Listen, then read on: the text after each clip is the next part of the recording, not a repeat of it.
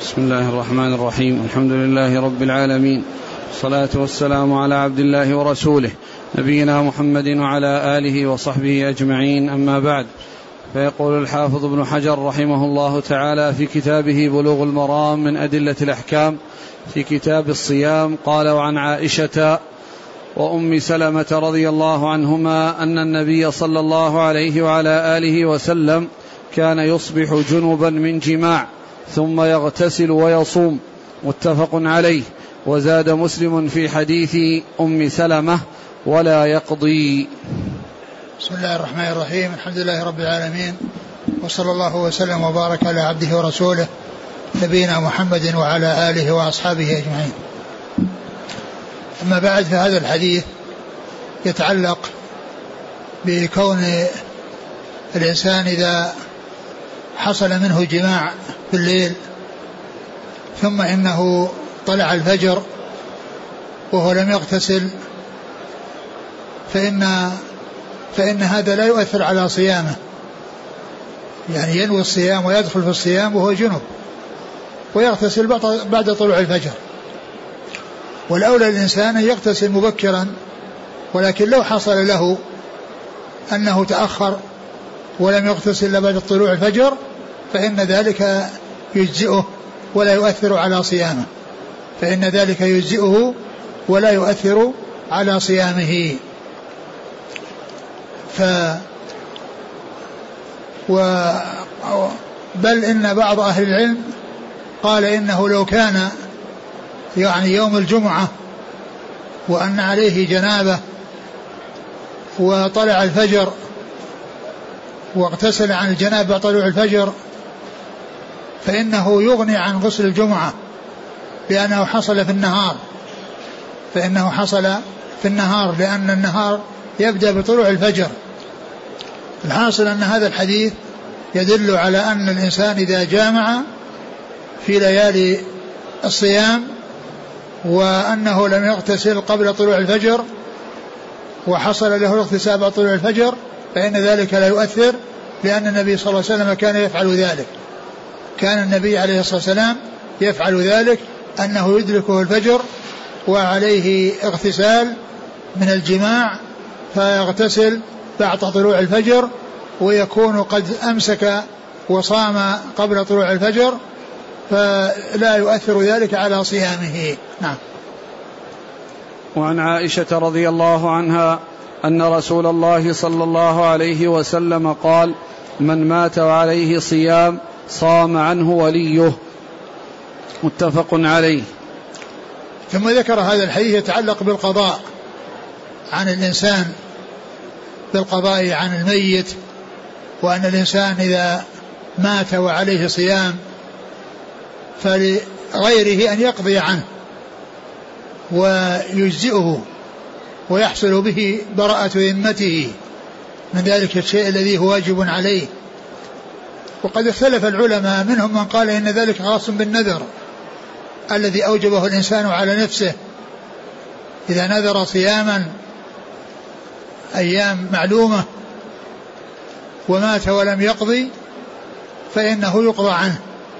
وبعض أهل العلم قال إن إن هذا لا يختص بالنذر بل يكون بكل واجب على على الإنسان سواء كان واجب بأصل الشرع كصيام رمضان أو واجب بسبب وهو النذر أو الكفارة النذر أو الكفارة فإن فإن الإنسان إذا مات فلوليه أن يقضي عنه فلوليه أن يقضي عنه. ولهذا قال عليه الصلاة والسلام من مات وعليه صيام صام عنه وليه. من مات وعليه صيام قوله عليه صيام يعني شيء لازم له.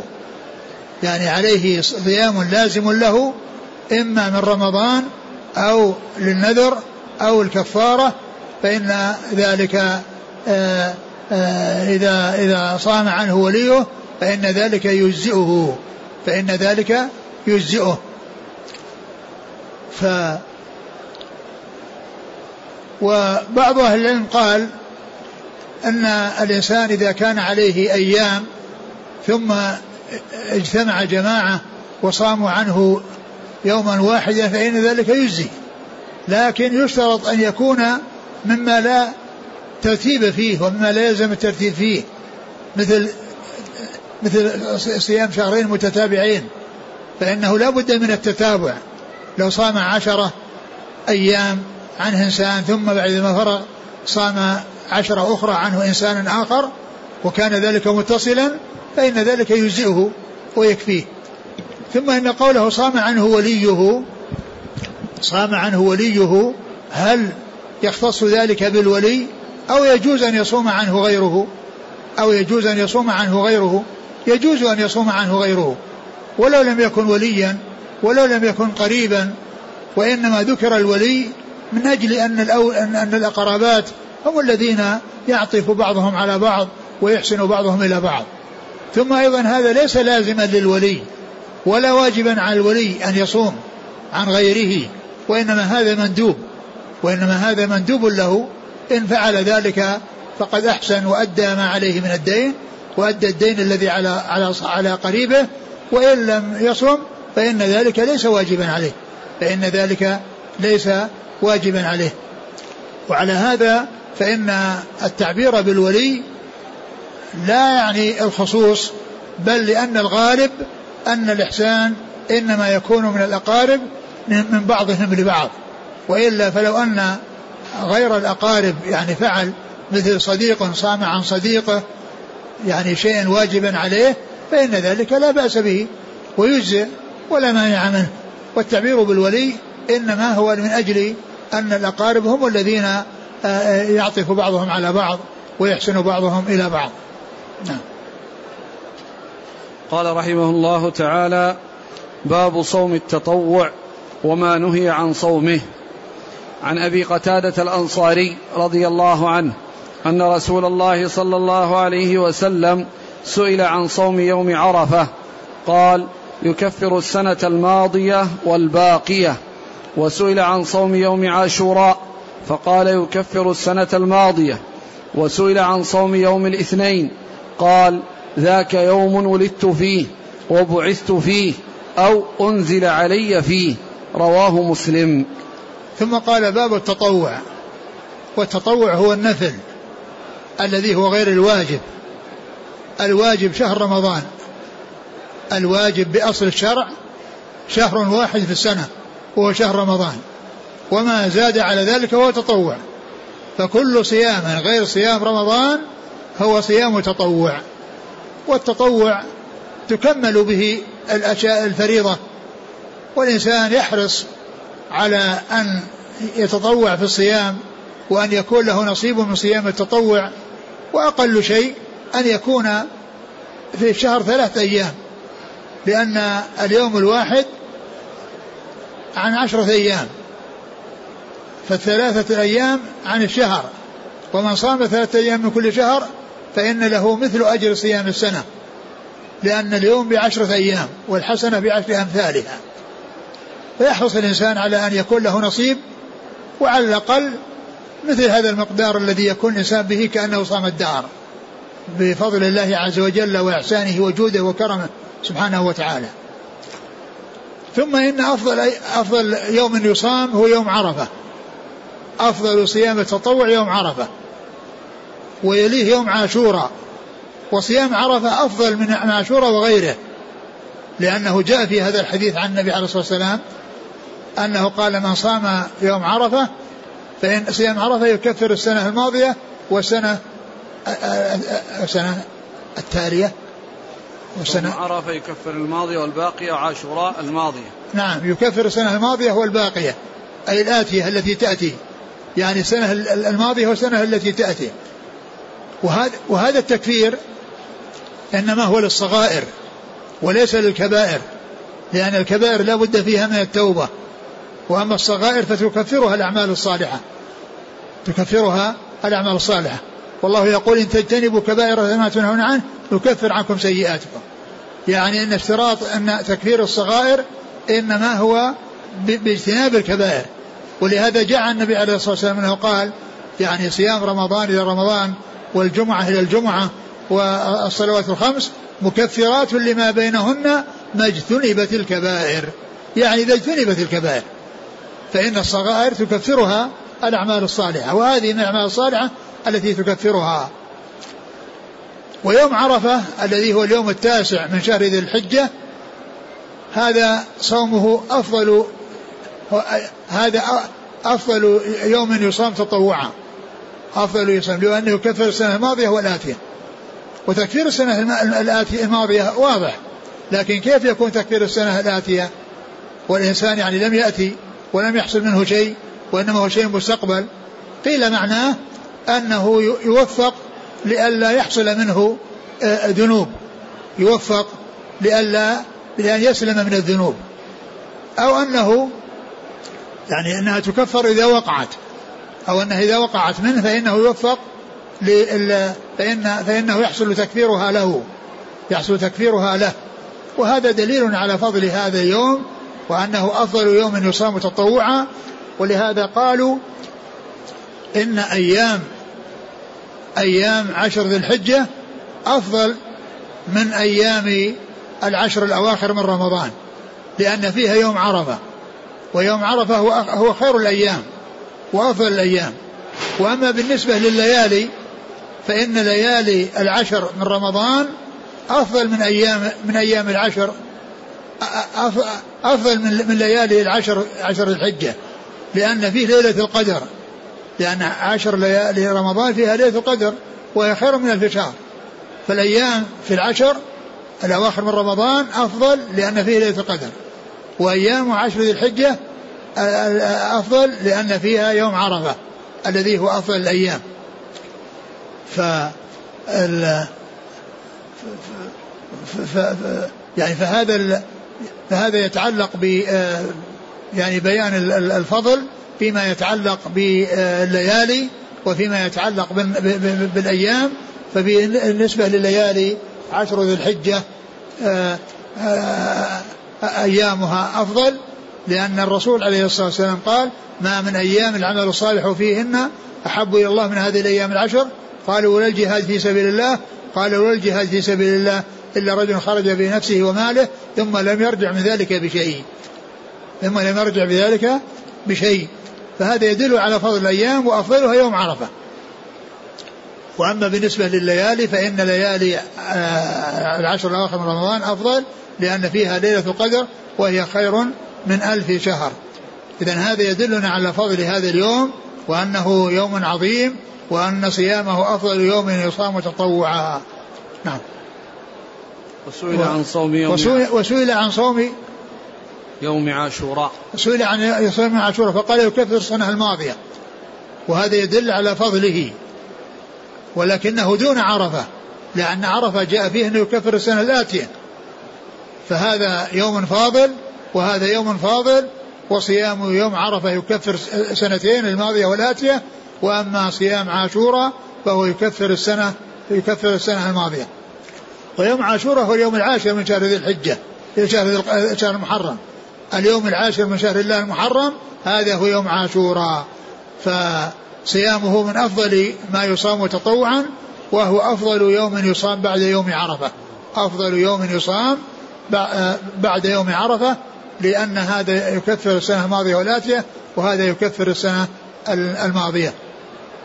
وسئل عن صوم يوم الاثنين فقال ذاك يوم ولدت فيه وأنزل علي فيه أو بعثت فيه. وهذا يدل على فضل هذا اليوم وعلى فضل صيامه وكذلك مثله الخميس لأن لأنه جاء أنه تعرض الأعمال فيهما. فيكون صيام الاثنين من أجل أن الرسول عليه الصلاة والسلام ولد فيه وبعث فيه وأنزل فيه عليه فيه وصيام يعني آه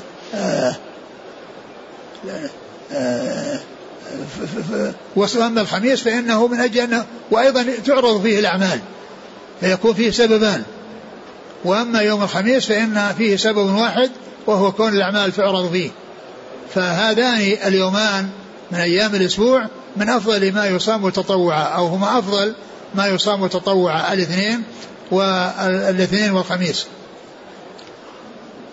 ثم إن ما يتعلق بهذا اليوم الذي ولد فيه الرسول صلى الله عليه وسلم والمشروع فيه الصيام. وليس فيه وليس المشروع فيه إحياء المولد بأمور محدثة ما جاء فيها سنة عن رسول الله صلى الله عليه وسلم. فالسنة هي اتباع الرسول عليه الصلاة والسلام فيما جاء. ولهذا فإن الذين يتخذون الموالد لا يصومون هذا اليوم وإنما يعتنون بالمآكل والمطاعم والأشياء التي يتلذذون بها ويتمتعون بها والمأمور به والذي أرشد إليه في هذا اليوم الذي هو يوم الاثنين أنه يصام لأن النبي صلى الله عليه وسلم قال ذاك يوم ولدت فيه وأنزل علي فيه. نعم. وعن أبي أيوب الأنصاري رضي الله عنه أن رسول الله صلى الله عليه وعلى آله وسلم قال من صام رمضان ثم أتبعه ستا من شوال كان كصيام الدهر رواه مسلم. ثم ذكر هذا الحديث يتعلق بصيام ست من شوال. وهذا من الأشياء التي ينبغي الإنسان يحرص عليها. يعني في صيام التطوع ست من شوال. لهذا الحديث عن رسول الله عليه الصلاة والسلام. أنه قال من صام رمضان وأتبعه ستا من شوال.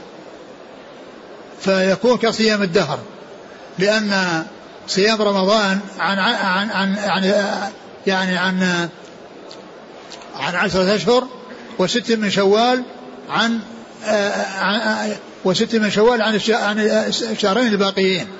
لأن كل يوم ثلاثة أيام الحسنة في عشر أمثالها فيكون اليوم عن عشرة أيام فست من يصير عن ستين يوم عن شهرين. وهذا يدل على فضل صيام هذا هذه الست وأن الإنسان يحرص على أن يؤديها.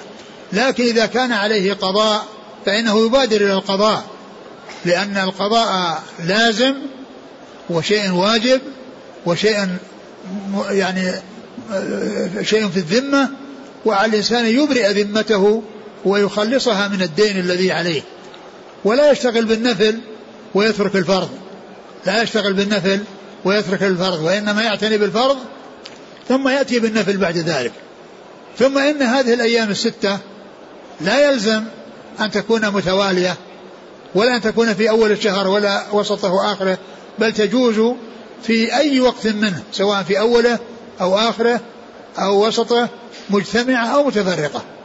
لكن الإنسان إذا بادر يعني بعد العيد فإن هذا هو الأولى لأن فيه آه، المبادرة إلى الصيام والمبادرة إلى الطاعة. حتى لا يحصل الإنسان مشاغل فيظهر الشهر وهو ما صام. لكن إذا بادر فإنه يكون أدى, أدى أتى بهذا الأمر العظيم الذي أجره عظيم وثوابه جزيل عند الله سبحانه وتعالى. صام رمضان وأتبعه ستا من شوال. لأن الذي عليه قضاء من رمضان يعتبر ما صام رمضان. والرسول عليه الصلاة والسلام قال من صام رمضان وأتبعه ستا من شوال. يعني أدى الواجب وأتى بالنفل. ومن كان عليه قضاء لا, لا لم يعتبر أدى الواجب. بل, ألو بل فيه شيء في ذمته. فعلى الإنسان أن يبادر إلى أن يؤدي الفرض الذي عليه يقضيه ثم ذلك يأتي بالست من شوال. وإذا خرج شوال فإنها سنة فات محلها ولكن الإنسان يحرص على أن يأتي بها ويحرص على المبادرة آه، إلى الإتيان بها حتى لا يحصل له شيء يعوقه أو يعني لا يجعله يتمكن ويخرج عليه الشهر وهو لم يحصل. وإذا صام رمضان وأتبعه ستة من شوال فإنه يحصل أجر صيام الدهر. وإذا صام ثلاثة أيام أيام كل شهر يحصل أجر صيام الدهر. فيكون الإنسان بفعله هذا يحصل أجر الدهر مرتين. يحصل أجر الدهر مرتين. مرة عن صيام رمضان وست من شوال ومرة عن صيام ثلاثة أيام من كل شهر. ومرة عن صيام آه، آه، عن, عن صيام ثلاثة أيام من كل شهر. والله تعالى أعلم وصلى الله وسلم وبارك على عبده ورسوله نبينا محمد وعلى آله وأصحابه أجمعين. جزاكم الله خيرا وبارك الله فيكم ألهمكم الله الصواب وفقكم الحق نفعنا الله ما سمعنا وغفر الله لنا ولكم وللمسلمين أجمعين. سبحانك اللهم وبحمدك نشهد أن لا إله إلا أنت نستغفرك ونتوب إليك.